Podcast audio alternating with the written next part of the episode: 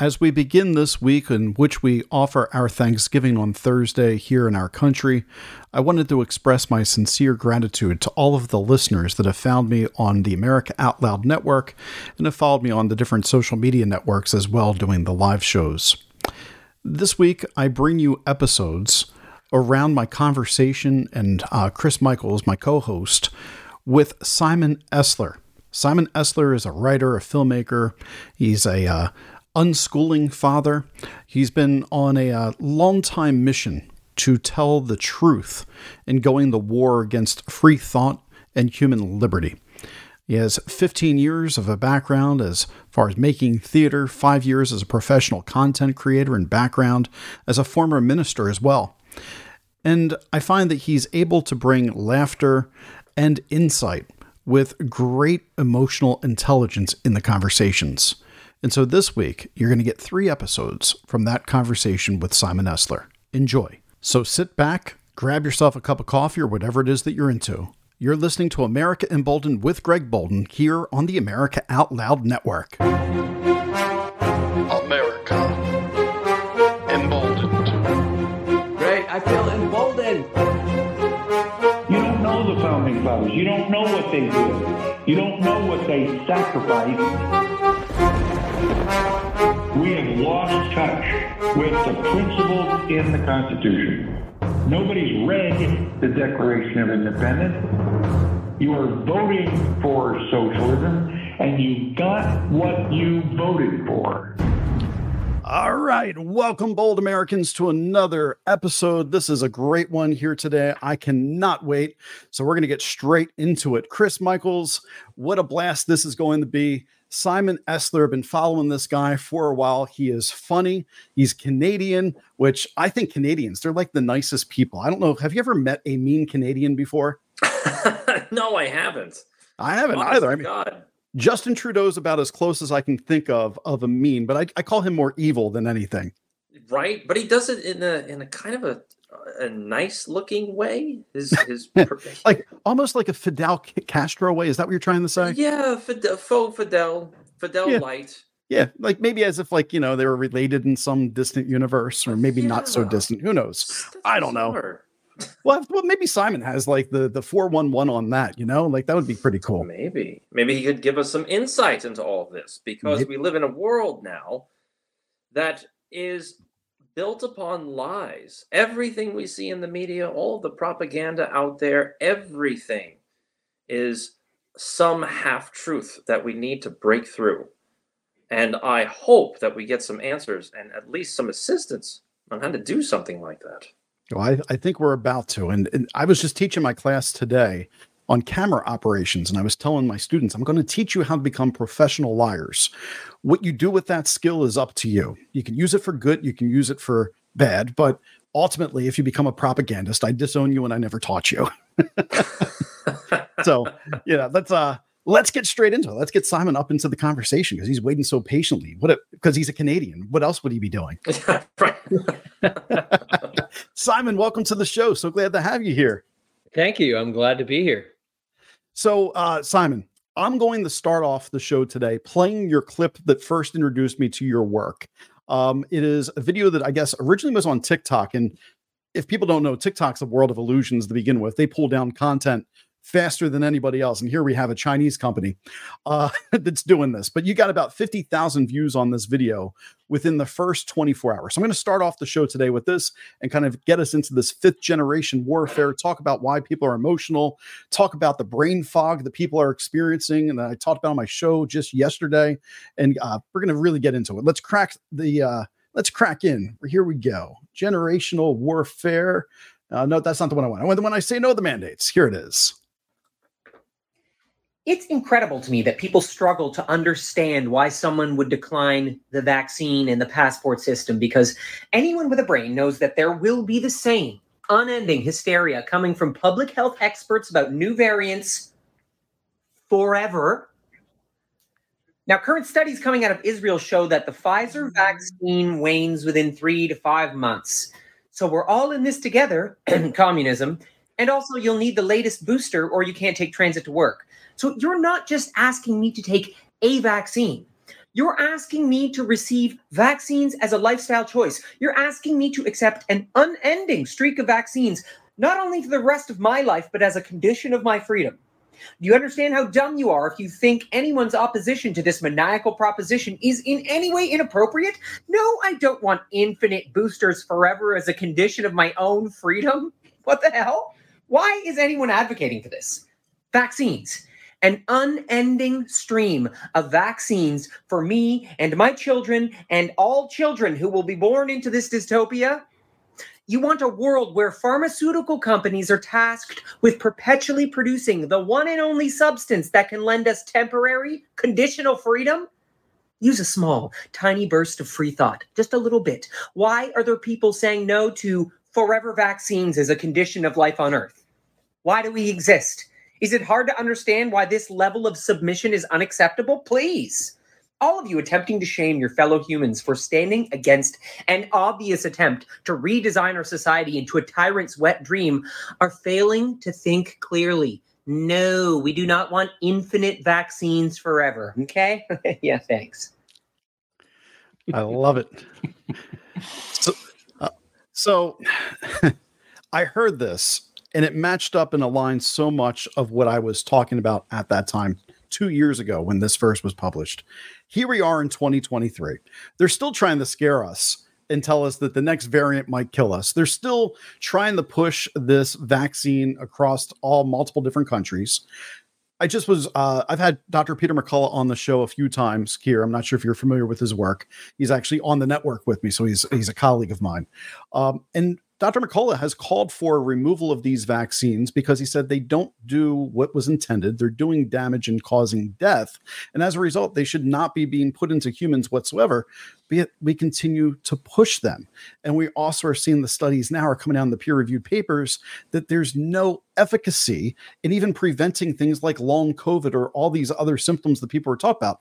So it's insanity that people are continuing the fall for this, but you were a prophet two years ago. So let's start there. What was it about your life that enabled you, like myself, to spot this, but for you to be able to call this out much more eloquently than I was able to? Well, I mean, I think I've been in a sort of alternative, more conspiratorial space for many years now. Uh, so I was already living outside of a lot of these narratives. Um, I had already been raising my children from the uh, position of unschooling. So, you know, we weren't even a homeschooling family. We were like fully on the outside, unschooling our children, you know, focused on child led learning. Um, we had been into alternative health medicine, and I had seen the benefits of a lot of that very directly. And I'd seen the corruption of Western medicine so, so intimately um, to the point, you know, that um, I was actually my father's primary caregiver in the last two years of his life. Hmm. And so I was the one speaking with the doctors and the nurses. And I actually got to a point where I was meeting with a cancer specialist for my father, and I brought up diet. And I, I, brought up, you know, what are the implications of diet with cancer? What kind of diet might support him now, give him strength? How might it have been involved in any of this? And the cancer specialist at the time told me it's totally unrelated. Your father can eat whatever he wants and it has nothing to do with his cancer. So I had those kinds of experiences that really helped me build a personal foundation for the deep, deep corruption that is running through the Western medical system. And it helped me get a grasp of um, how that corruption looks on a number of levels. Number one, just people who are so um, ideologically captured and so intellectually um, and cognitively entrenched that they cannot see beyond that model. So I would, you know, use that doctor, that cancer specialist as an example of that. This is a well-meaning person who's so cognitively entrenched that he cannot see beyond any of that. But then it seems that you also have very ill-intended people at the top of this system who actually are are willfully seeking to engineer forms of illness and destruction in human beings. I had also spent a lot of time studying communism. And so to, to me, to see the overt intersection between communism and Western science come together, uh, I mean, it was such obvious nonsense. So, you know, I put that video out there and, you know, I very, very soon after that, I got just kicked right off TikTok. I tried a few more times, but they've kicked me off about three times since that video actually. Yeah tiktok actually recently i had a video that i put up um, where i had a gentleman from this organization called free oregon Ben Edtl and he has three court cases right now that are challenging the elections in meaningful ways uh, things that you're not hearing in the national headlines. And so i cover this on the tiktok page which i really don't get on there too much. I'm just not dedicated to tiktok but a person told me to go kill myself after I posted this video that I'm spreading conspiracy theories and everything else. And so I responded to that person. I said, Oh, look, it's Halloween. You have your clown outfit on. And I just basically was like, you know, before you bring hate upon like all this, let's just approach this with love. Uh, I'm just providing a message. I'm just a host of a show. These aren't my words. These are Ben Edtl's words. And within just minutes, my post gets removed. Why? For bullying and harassment. This other gentleman's post telling me to go jump off a bridge and kill myself continues to stand to this day. I reported it. And you know, TikTok said, we see no problem with this. And so, Simon, that's kind of gets into some of this conversation we're going to talk about today. The manipulation of media that's all around us, the double set of rules or the uh, ambiguity of rules when we get onto social media, the fake engagements that are out there uh, when you have people that are doing good work and they can't gain traction.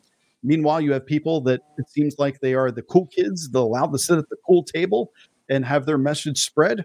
And you just mentioned communism. And I'm watching as I'm supporting messages for calls for peace, but I'm also aware I'm actually getting in bed with renowned communists when I do that. And so I'm going, wait a minute, I don't want to be hijacked into this. And so everybody is distracted and no one's actually seeing things for how they actually are. Is that a fair assessment? Yeah, absolutely. I think that, you know, the fog of war uh, has evolved because war has evolved.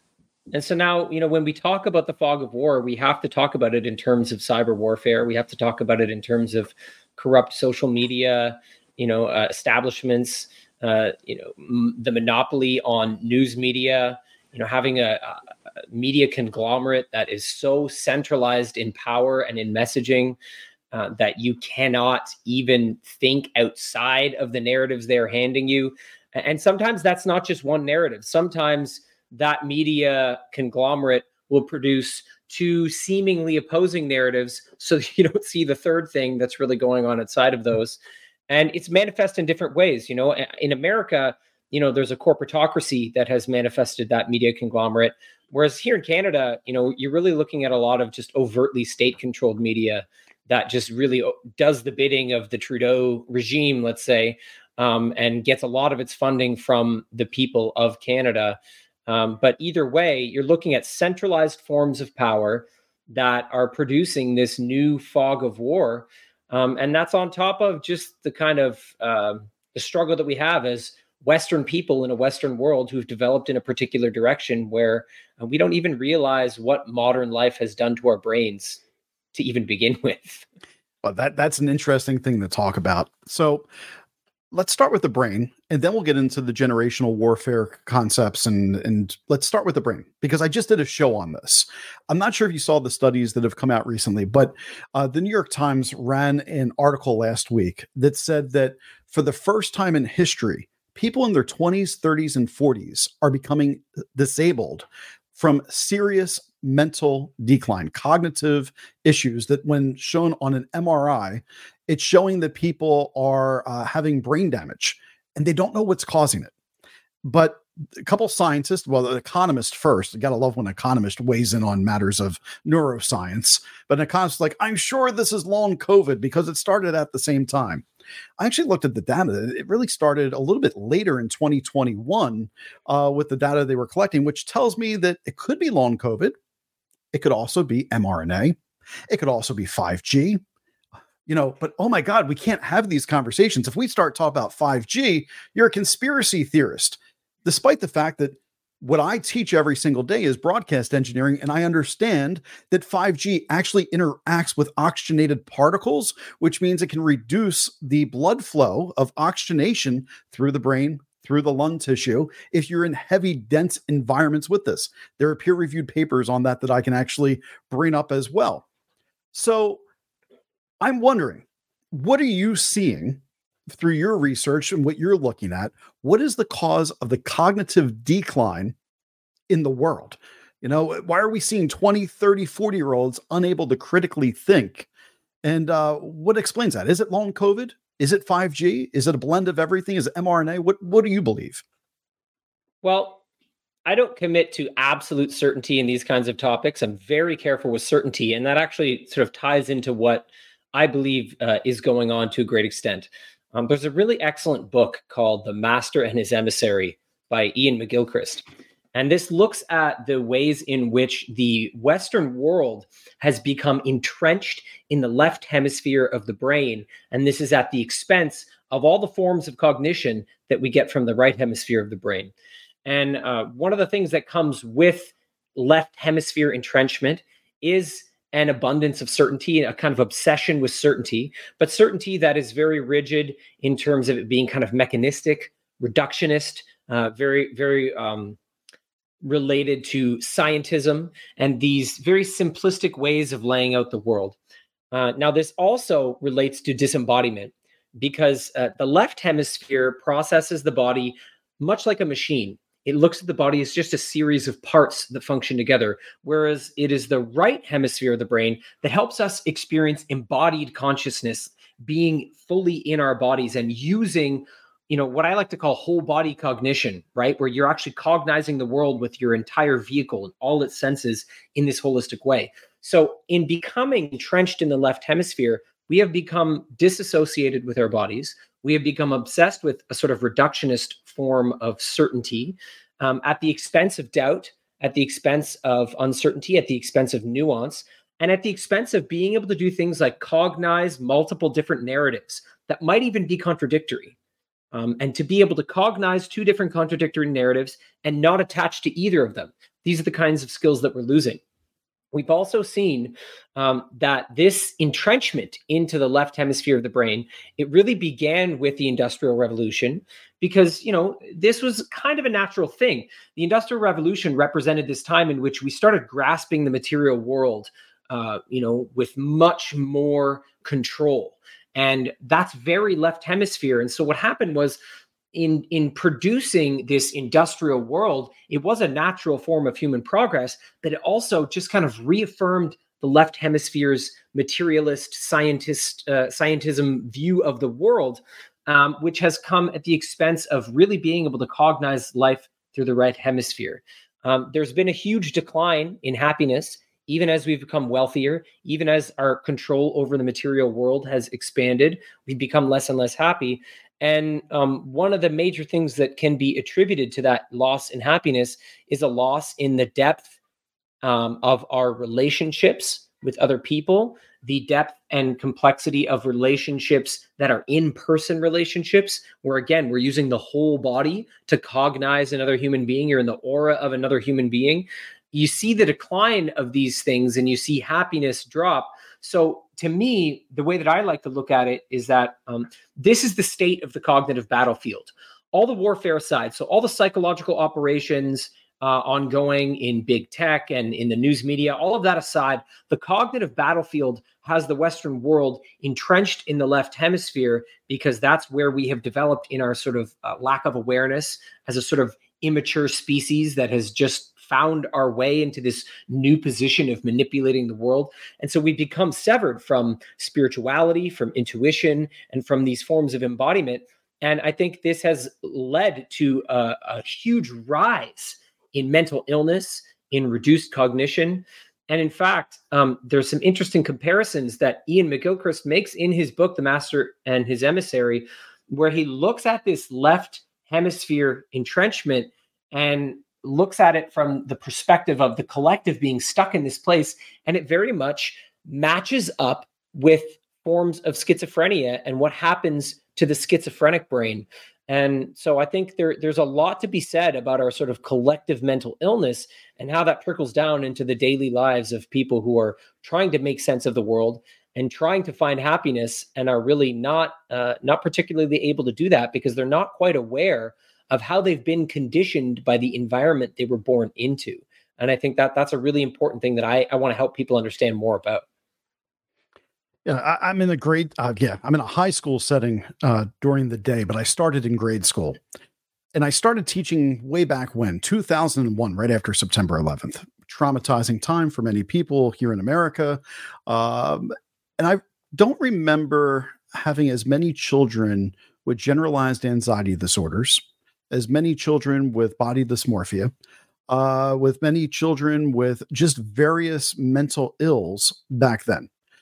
But sometime around 2014, 2015, I started noticing that people that were young had more and more pressures. And I couldn't help but relate that to social media as being one of the reasons why. The filters, everything that was fake, the teenagers were comparing themselves to others. But then one of the, the worst things happened in 2020. We told people you couldn't go to school we told people you can't go play with your your your classmates down the road, and they took the basketball nets. They took them off the hoops and they put shields so you couldn't actually shoot a basketball. You couldn't enjoy nature. I mean, what the hell? We're wondering how they destroyed society at this point in time. They destroyed the mental health of society by weaponizing the need for human contact, the need for us to even have this conversation, Simon. Like, I always tell my guests, I love getting to interview people because it makes my world a little bit smaller. It's that personal connection. I feel like I always I'm making friends every time I do a show. It's it's awesome. Human beings were made for relation. They were made to be a reflection of an image of oneself into another person within that relation. And so everything you're saying, it's it's it's spot on. But here's where I know people are going to push back. They're going to push back and they're going to be like, yeah, what type of warfare is there actually? And I mean, Chris, what did Facebook do as far as warfare against the people uh, just several years ago that we now have the documents about? They banned everybody. And they were taking orders at the behest of the government and its various agencies.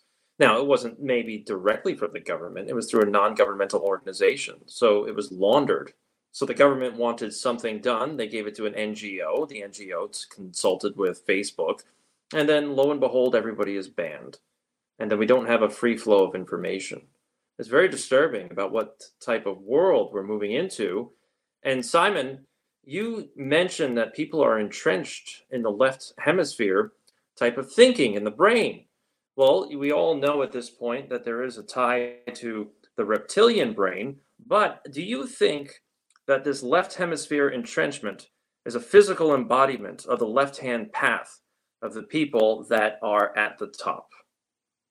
Absolutely, absolutely. When you look at you know certain sects of uh, you know Luciferianism, Satanism, there is a devotion to the material realm, um, to the manipulation of the material realm, to um, you know to rejecting anything beyond the material realm. Um, you know, this is uh, a way of looking at the world.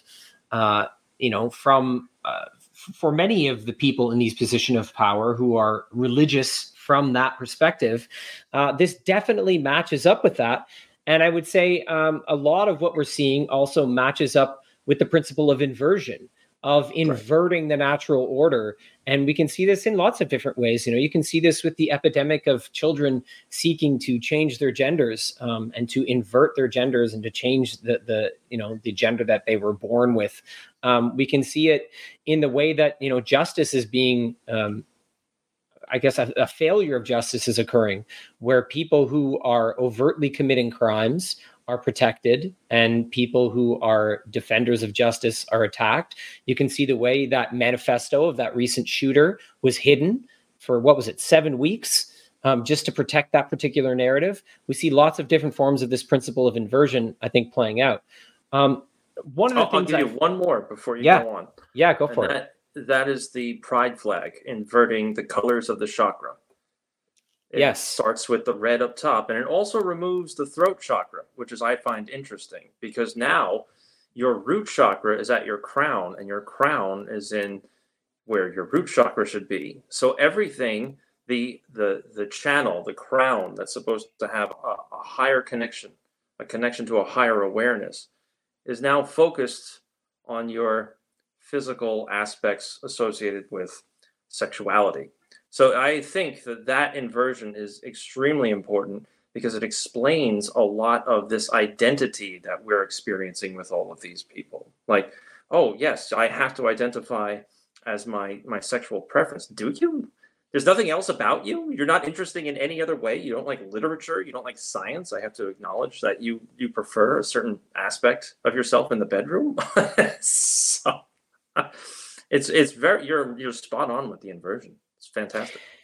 Yeah, and you're absolutely right. The way that that particular agenda, you know, when we're looking at the long term uh, narrative in terms of uh, same sex rights, you know, for example, um, that long term agenda has played out in very specific ways because, again, the focus of that agenda and the the creation of pride culture, you know, literally a gay pride culture, um, it's hypersexual, as we can all see. And, you know, this was true before there were drag queens stripping in front of children. You know, I would go to the oh, Toronto yeah. Pride Parade, and this was already true that that culture was hypersexual sure. already, right? They were already immersed in that very Studio 54, right? I mean, exactly. I grew up in New York City, so I mean, I've yep. seen it all from a very young age. you know, there's a really I refer to these documents a lot because they are so specific. Um, they're so explicit in the warfare they describe. But there's these documents called the Toronto Protocols, um, and they allegedly outline two meetings that were held by these uh, these globalist Luciferians. They called themselves the 666. And they allegedly had two meetings in Toronto in the mid 60s and the mid 80s. And they're outlining their warfare strategy to install the New World Order and they explain exactly how they're going to do that. So they go through the, the steps of what they've done so far and the vision they have for the future, and they walk through it very carefully. Now, they call their warfare strategy the genocide of the vital for the benefit of the occult. And one of the things they focus on is what they call the errancy of the spirit of man. Um, and, and one of the translations of this is to cause man's spirit to wander um, to become errant, to move away from its origins, and and to really try to push uh, a life of leisure, um, you know, enjoyment through bodily pleasures, and at the same time, hypersexualized children. And the way they phrase uh, this sort of agenda that has now exploded in our culture from what they did with the same sex rights movement was to legalize various forms of homosexuality, which is how they were talking about it in the mid 60s. And they sought to do this because they wanted to create a particular inversion that they described as um, making the exception uh, the norm, right? To invert the exception and the norm and to make the exception the rule for all these different areas of society. And this is what they understood as a particular tactic that they could employ that would implode the Judeo Christian fabric of our society so that they could create the fall of nation states and subsequently install a new world order. Now, I find this very beneficial to understand because in warfare, you have three different tiers. You have the, the primary strategic objective. So if we're going to look at, you know, this this group, this potential group of globalists, um, their primary strategic objective is this new world order. But then below strategy, you always have operations, and then operations are made up of tactics. I find this three tiered structure very clarifying because now I can look around me and I can assess different operations that are going on. I can see things like Facebook, you know, and the, the way that Facebook has become a uh, an operation for you know different kinds of warfare. You know, I know that at one point Facebook made it okay for uh, white and MAGA supporters to receive death threats, while basically everyone else on the platform was not allowed. There were whistleblowers mm-hmm. that came out through Project Veritas that made that very clear that that was the culture there. So I can look at these and I can say, okay, do any of these operations do they tie back to that primary strategic objective? Would they support this reordering of society? And so, this to me has been a helpful way of looking at the world, not in terms of being certain about that, but being able to orient myself and live a life that responds according to what I am surrounded by and what I'm seeing being played out. So, you know, I found those documents very, very helpful uh, in terms of clarifying what's going on around us and trying to get a sense of what is the enemy up to and what is their long form, uh, you know, operation that's ongoing here. All right, we're, we're going to take a quick break here, Simon and Chris. Uh, we're going to get a word in from our sponsors, but when we get back, we're going to discuss fifth generation warfare. I'm going to give you my perspective on it from me being in the classroom teaching about the different generations of media, radio and television. And then, Simon, I'm hoping to get a little bit of feedback from you on that. Make sure I understand what we're going to lay out properly. Right, everybody, make sure you're going over to AmericaOutloud.news. It's also part of the America Out Loud Talk Radio Network. It's hosted right there. You can find it on all of your favorite app devices as well. You just go to your app stores and type in America Out Loud Talk Radio. Provides you 24 7, 365 days a year talk radio brilliance, as well as podcasts like myself. And as always, I appreciate you guys being here, supporting me. If you'd like to support the show, you can go to buymeacoffee.com backslash bold America. I would appreciate that because I am supported independently by v- listeners and viewers like you. We'll be right back after this brief break, ladies and gentlemen. You're listening to America Emboldened with Greg Boulden, Chris Michaels, and my special guest, Simon Esler.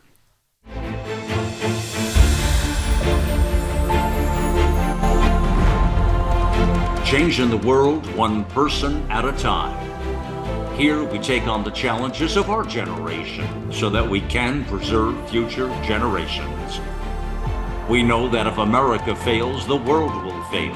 It is incumbent upon us to carry the torch for liberty.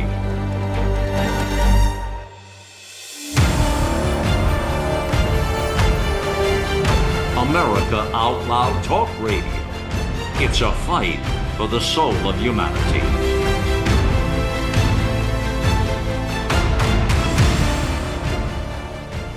Millions of Americans are needlessly suffering from the long haul effects of the toxic spike protein. Dr. Peter McCullough and his team at the Wellness Company designed their spike support formula to counteract harmful spike protein from COVID 19 and vaccines so you can feel your best. Go to OutLoudCare.com today and use code OUTLOUD for 25% off your first order.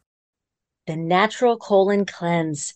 It's the ultimate digestive tune up with Oxy Powder. It's crafted to alleviate the discomfort of gas, bloating, and occasional constipation.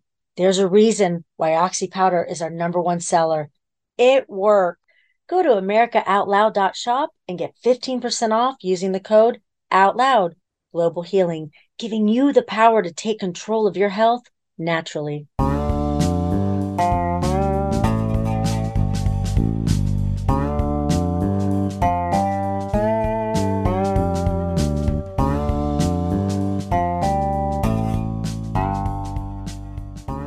So I, I teach uh, in the classroom about the generations of television.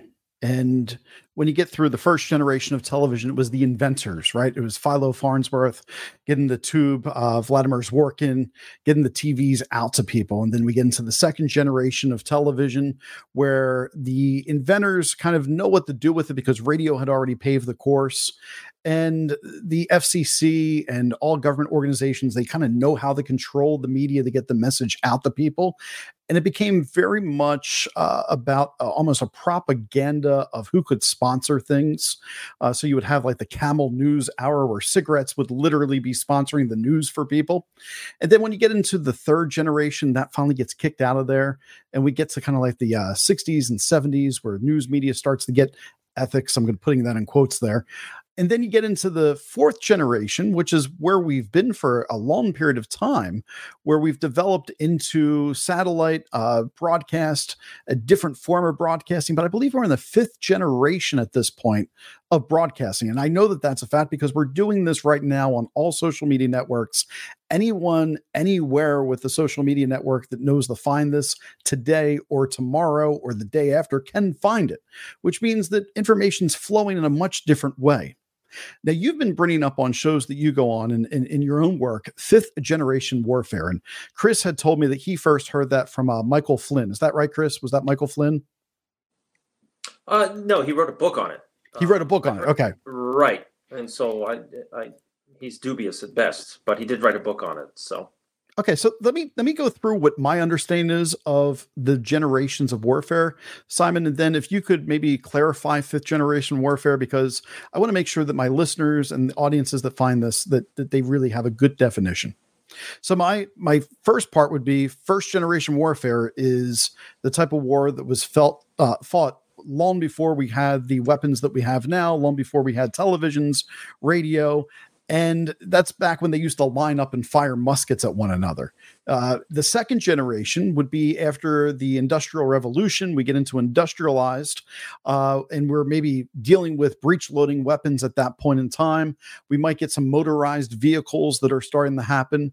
By the third generation, uh, when I looked at this, it talked about the armored units having military aircraft, airborne forces, talk about World War II and by the fourth generation, we were starting into a postmodern decentralized form of war. That's what we saw in uh, September 11, 2001, right? Guerrilla tactics. If you if you believe that's the full narrative of the story of the Taliban, they organized into this. I'm just putting that out there. Private military contractors went to war during that time.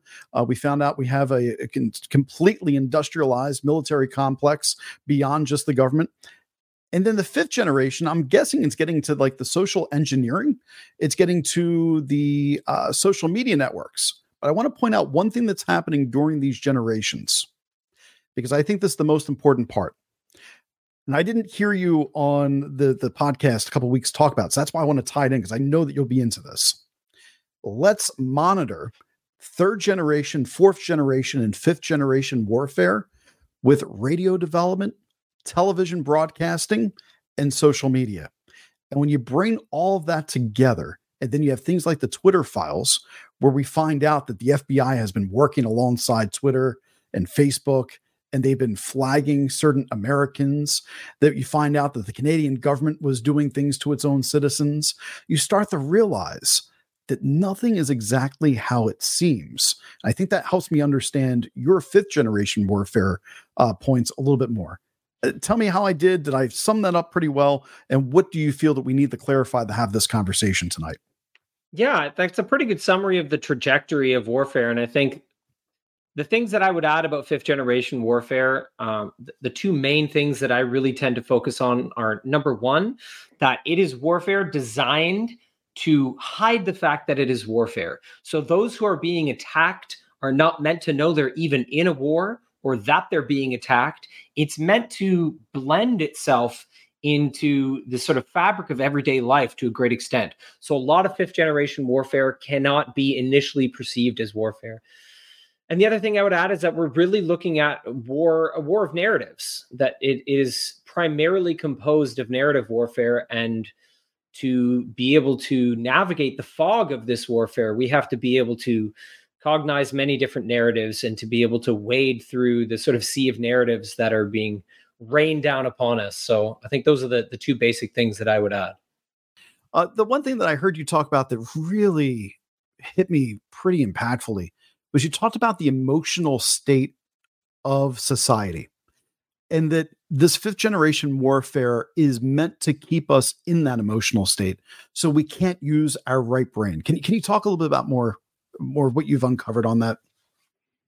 Yeah, there seems to be a really strong desire to manipulate our emotional intelligence um, and to disassociate us from the way that emotional intelligence is supposed to function. So there has to be a certain level of mindfulness to be able to navigate this. If you look at the way that uh, certain warfare narratives trigger people emotionally, um, it's helpful to look at your emotional intelligence, you know, as something that produces waves. Let's say you have these emotional waves. And if you are put in a position where you feel pressured to make decisions about what's going on and decisions about your life when you're in the middle of this emotional wave, um, you're deeply, deeply misled and um, you're you're put in a position where you can't use that emotional intelligence correctly. And what I mean by that is that um, if you look at the emotional intelligence as something that produces waveforms, then you can understand that the way that emotions create meaning for us is spread out over time. And we can all see this very clearly in our lives. When we have something that impacts us in our life, and we move through the emotional wave of that event and you come to the end of that there's there's a sort of tranquility when that has come to an end there's a form of neutrality that arrives but it is the contrast between that emotional neutrality you've arrived upon and the intensity of that wave that create meaning and allow us to proceed according to that deeper kind of meaning that we've generated through our emotional intelligence.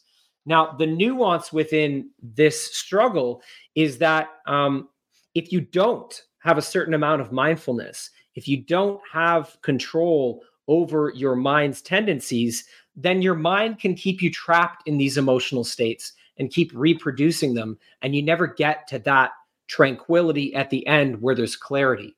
And so I think this is an important um, way to orient oneself because we are meant to have an emotional response to what's going on in the world. Of course, if there's a bloody war somewhere else in the world and you experience information that points you towards that possibility as a human being, you should not be emotionally disassociated in the way that you respond to that. But you want to be mindful of the way in which um, your internal dialogue can be programmed to then keep you in an emotional state where you never get to that clarity. And the other thing I'll add is that the clarity that we can achieve when we um, arrive naturally upon these forms of emotional neutrality really connects us to free thought. And I think free thought is a concept that more people need to understand with greater clarity.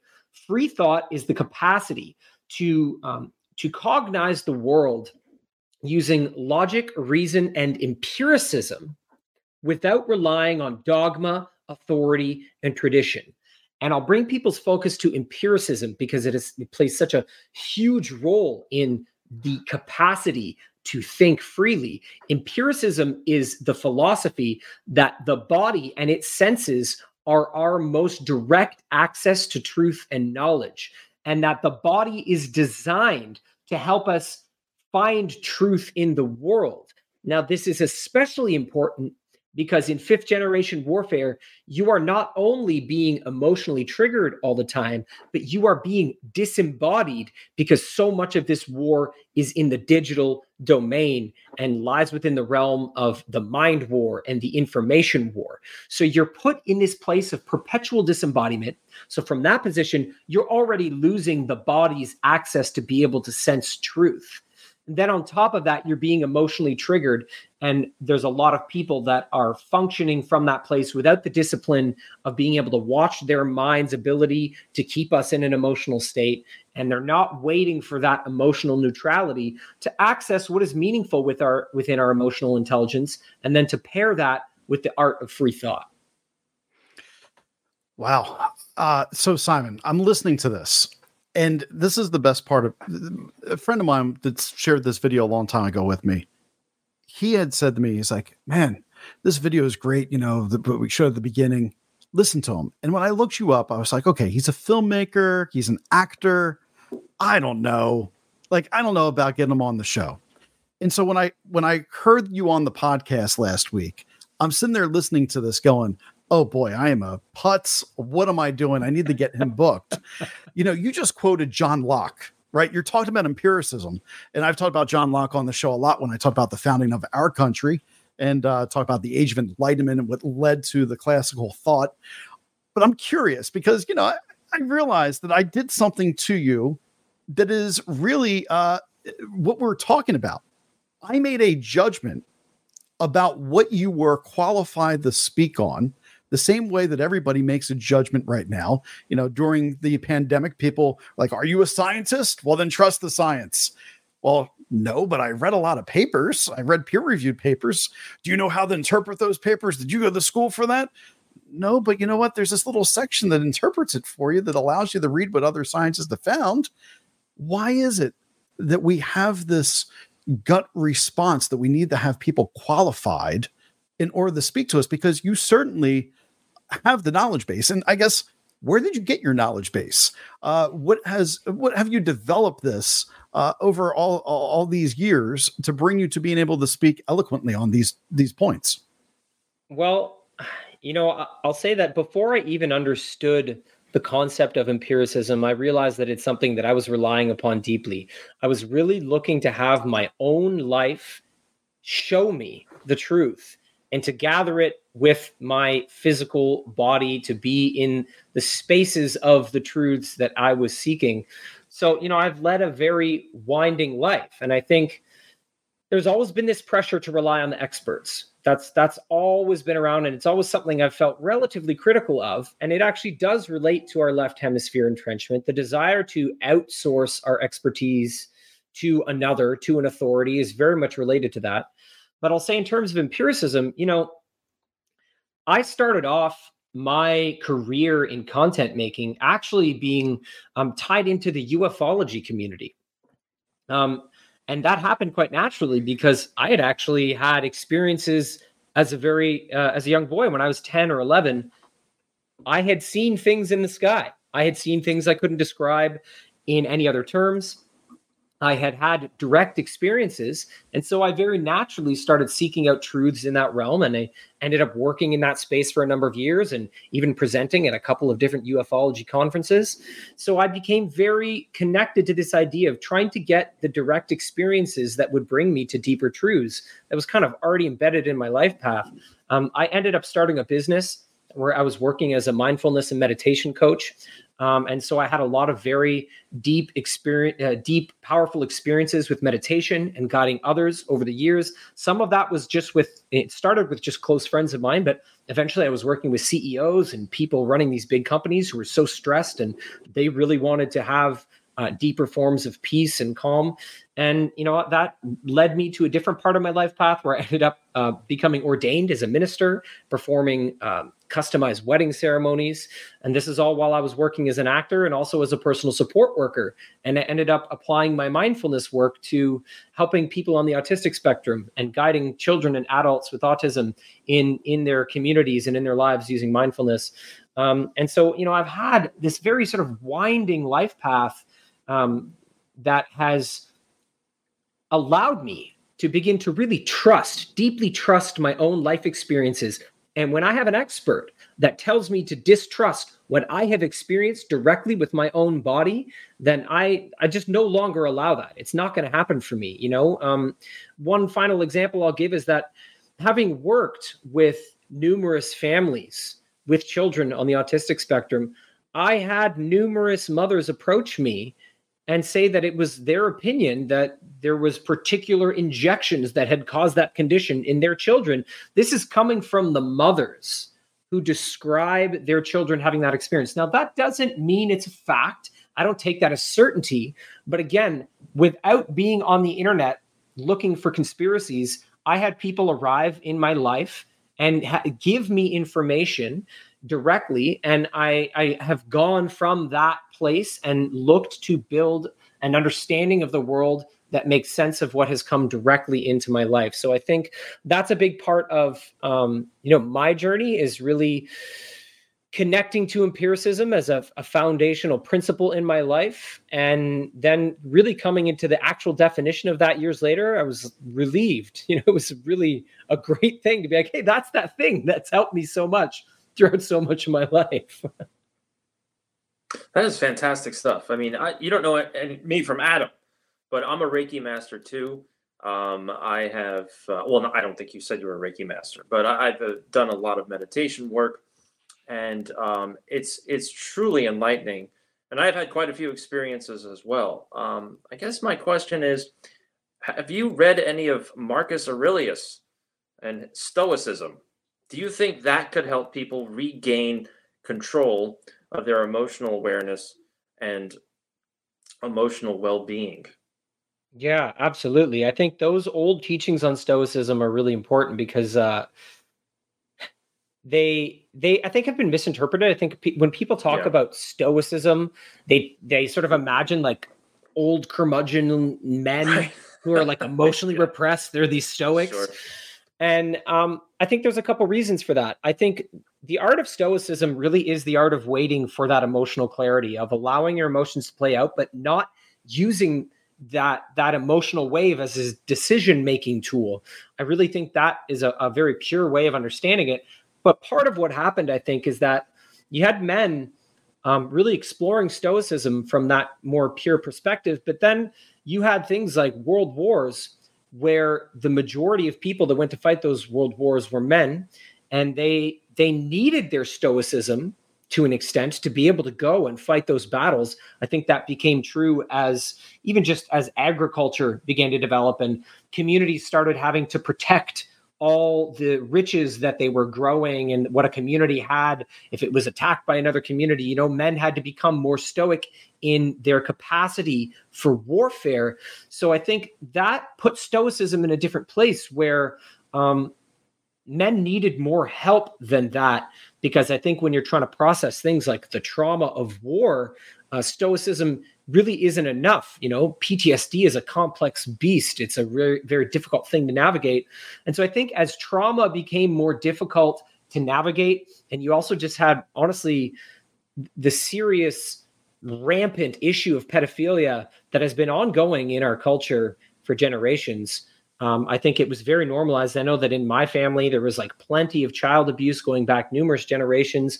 I think you had that too, where there was, you don't talk about the most horrific things.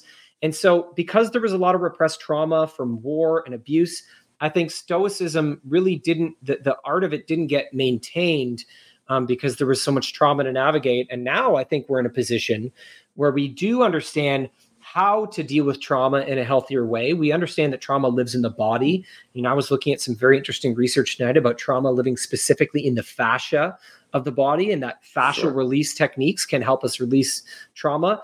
I think you need to be uh, be able to work with these complex truths about the body now to be able to live um, and practice stoicism correctly, you have to make sure that you're not full of repressed, stored up sort of somatic trauma sure. so yeah. that you're a clear vessel to be able to practice that kind of stoicism. Right, exactly. See, in my manifestation techniques, or at least, you know, some of the some of the paths I studied, I, I look at it this way. What do we really want to manifest? And then how do we use the emotions of that ultimate manifestation as fuel right? It's that it's that hackneyed term uh, fake it until you make it right? Do i feel this event that i want to manifest occurring right now where i am? And i think part of this too is that the powers that be they realize that emotions are fuel and they realize that emotions are frequential waves that can be manipulated and somehow harvested, if you ask me, for my opinion. And so I think you're right. I think they want to maintain this constant level of stress. Once one crisis is over, then that kind of tapers off. But lo and behold, we've got another one that we have to go after. So it's this constant manifestation of fear and this constant pumping in of, of more fear porn from all across the mainstream media. So I think Stoicism would kind of help us out here to understand what's going on, realize and feel throughout our body that there is an energetic and frequential reaction in the form of emotions occurring right now, and kind of store that and process it before we actually use it as fuel to execute our reaction to that. And I'll go one step further. Have you done any research on AI? A little bit, so yeah. Have, yeah. Yep. So there has been a lot of talk that I've been finding. Have you ever heard of Geordie Rose and Kindred AI? No, I haven't. Okay, so back in 2017, he gave a little speech. You can still find it on YouTube. And he was talking about how they were communicating with extra dimensional entities through AI. So AI is the medium to talk to these extra dimensional entities. And then we have that Google lawsuit going on here where somebody is suing Google to say, no, the AI is sentient. And Google is saying, no, it's not. So he also came out a couple of years ago and he talked about LaMDA, which is the Google AI.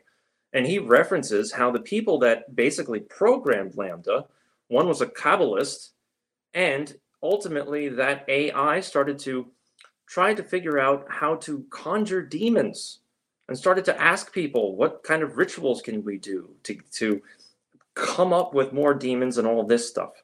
So if we take this one step further, if we are assuming that that is truthful, that AI is actually a medium for extra dimensional entities or what they refer to as discarnate beings and it's intelligent do you think they're trying to manipulate the emotional awareness of human beings by introducing things like Neuralink and connecting it to Starlink and 5G? Is that the ultimate 5G tool and takeover me- te- mechanism?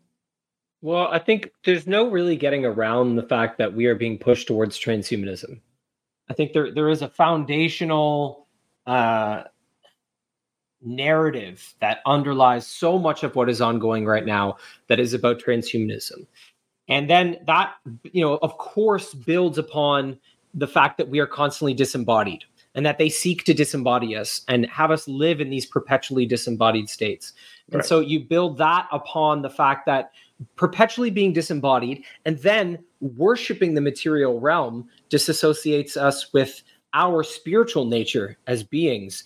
And so it does put us in a position to be manipulated in realms and aspects of our existence where many people are convinced doesn't even exist. And so yeah. it creates a kind of strategic blind spot in the human experience so that it's very much like fifth generation warfare where we can be attacked in ways that are related to our spirituality um, that we have become disassociated from.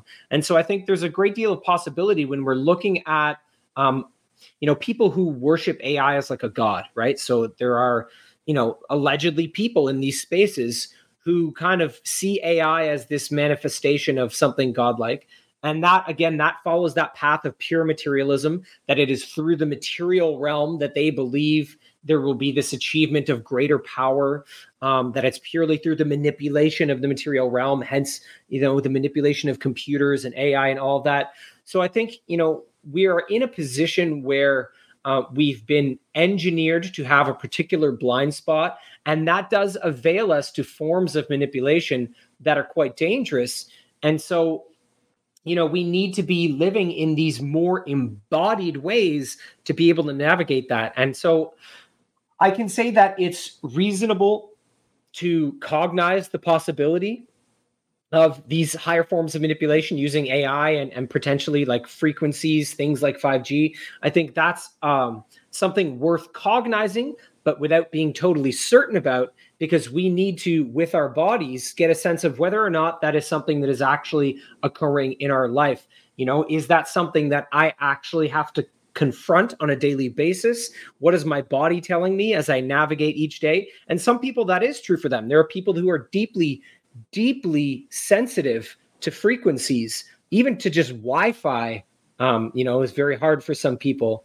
And so there are varying degrees of sensitivity. And I think there are reasons different people have varying degrees of sensitivity to this.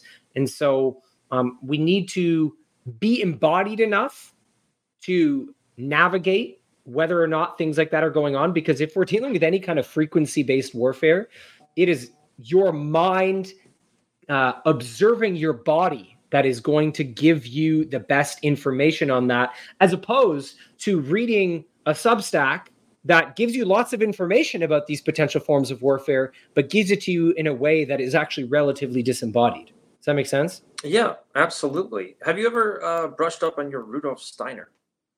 I've come across some of his stuff, and, and now he has. Correct me if I'm wrong, but he has some information that he presented about the disassociation from the soul and warfare seeking to disassociate human beings from the soul. Is that was him, right? Yeah, that was him. Uh, yeah. And he also brings up something called the eighth sphere. Have you heard of that? Mm, I'm not sure. Maybe you'd have to okay. remind me. No, no, it's very, very obscure reference. Don't worry about it. So the eighth sphere is basically a spiritual cul-de-sac.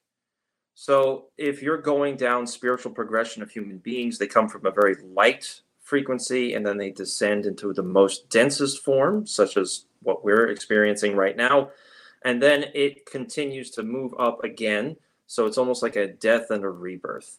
So there are seven spheres of awareness in this process, right? So there is an eighth one which is this spiritual cul-de-sac. And it you think you're progressing. You think you're going through society with greater awareness, but it's really a false progression because it relies more and more on technology. And it forces people to be trapped in this technological loop. And I bring this um, example up. If we really wanted to communicate with somebody and we were thinking about them, we've all done this. We think about somebody and lo and behold, they text us or call us back. Do we really need a phone or are we just reducing the effectiveness of our own innate abilities? Right? If we develop our own abilities, we would be able to just contact somebody through thought. So, do you think yeah. that we are currently potentially experiencing an eighth sphere kind of mindset where, or society, I should say, where everything is so technologically driven that spirituality and spirit has been removed from science? And that negates a lot of progression that mankind could be experiencing.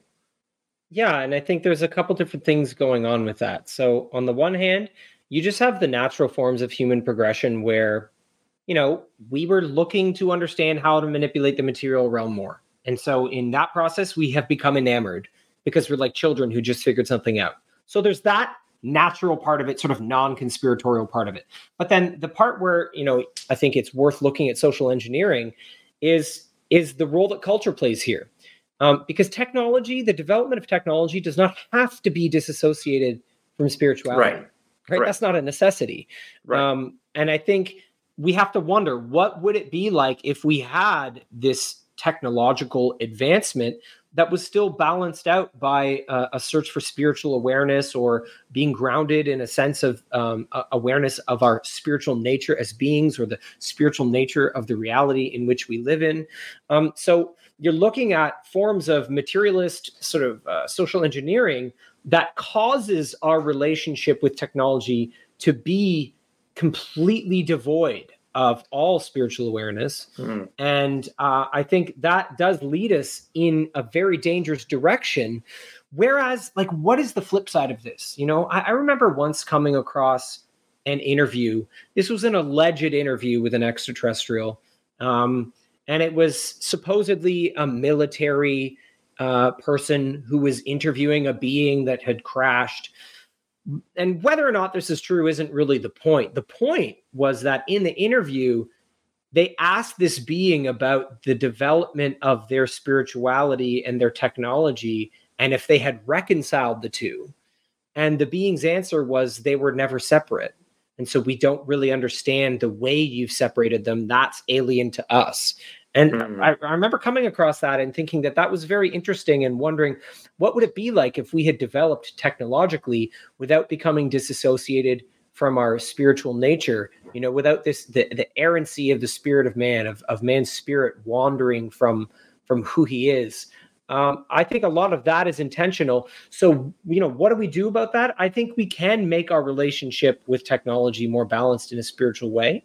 I think if you are an embodied person, if you are doing practices that daily embody you and use this beautiful vehicle you have to travel this life, um, then your relationship with technology can become part of uh, your purpose on this planet and it can be uplifted you know along with everything else you do. So it doesn't have to be about becoming a kind of luddite being anti-technology. I think it's about infusing technology with the, the purpose of each human being's quest to sort of expand awareness on this planet. I think even just the fact that we have a podcast like this where people can use technology, where we can make this world smaller. You're coming from Canada, here I am in Delaware, Chris up in New York, and we can have these type of conversations and and bring people a knowledge base, free thinking. I think that's actually showing that there are uh, good stewards of a technology revolution. I'm going to break here uh, today, ladies and gentlemen, for the show. And we'll be back on Wednesday with the other half of the interview with Simon Esler. I hope that you're enjoying it as much as I had and Chris had an opportunity to speak with him. Uh, it was a phenomenal show, and I think you're really going to enjoy Wednesday. It's going to get you thankful into that spirit for Thanksgiving. So tune back in on Wednesday here on the America Out Loud Network, where we can finish that conversation. All right, everybody, I hope that we honored your time well. We'll be back Have a great rest of your week till we hear you again on Wednesday. Feel free to follow me at Real Greg Boulden on Twitter and continue the conversation about what your thoughts were about today's show. You've been listening to America Emboldened with Greg Boulden here on the America Out Loud Network. Be bold, America.